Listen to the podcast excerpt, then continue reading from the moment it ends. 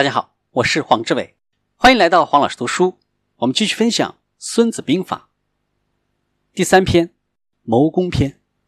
他论述了上兵伐谋的作战思想，分析军事谋略、政治谋略与外交谋略在战争中的重要作用，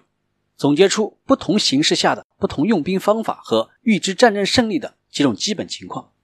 提出了“知彼知己，百战不殆”的经典军事理论。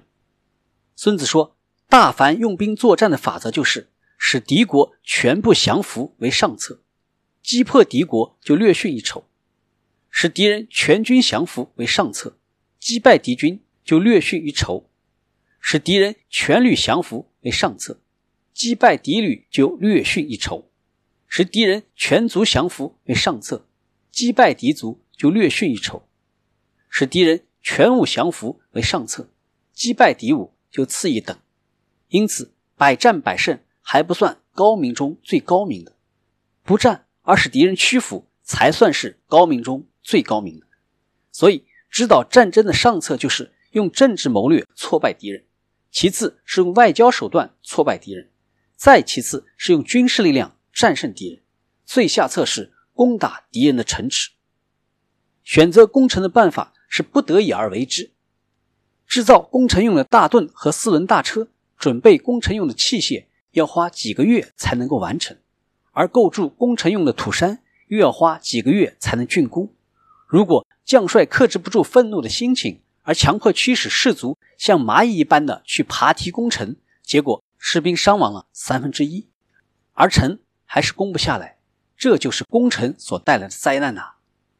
所以，善于用兵作战的人，使敌人的军队屈服，不是靠硬打夺取敌人的城堡。不是用硬攻消灭敌人的国家，不是靠久战，一定要用全胜的战略争胜于天下。这样既不使自己的军队疲惫受挫，又可以顺利圆满的取得胜利。这就是以谋胜敌的法则。所以用兵的法则就是：有十倍于敌人的兵力就包围敌人，有五倍于敌人的兵力就进攻敌人，有两倍于敌人的兵力就要设法分散敌人。有与敌人相等的兵力，就要设法打击敌人；兵力少于敌人，就要见机退却；兵力弱于敌人，就要避免决战。所以，弱小的军队如果死打硬拼，就会成为强大敌人的俘虏了。将帅是国军的辅佐，如果辅佐的周全，国家就一定强盛；如果辅佐有缺陷，国家就一定衰弱。国军可能使军队受到祸害的情况有三种。不懂得自己的军队不可以前进，而硬命令他前进；不懂得自己的军队不可以后退，而硬命令他后退，这叫做束缚自己的军队；不懂得自己军队的内部事情而干预军事行动，就会使将士迷惑不解；不懂得军事的权谋而干预军队指挥，就会使将士产生疑虑。军队既迷惑又心存疑虑，列国诸侯就会趁机进攻。自己。就会灾难临头，这就是所谓的自乱军队而导致敌人胜利。所以有五种情况可以预知胜利：知道可以打或不可以打的能胜利；懂得兵多兵少用法的能胜利；全军上下同心协力的能胜利；以自己的有准备对付敌人的无准备的能胜利；将帅有指挥才能而国军不加以干预的能胜利。这五种就是预知胜利的方法，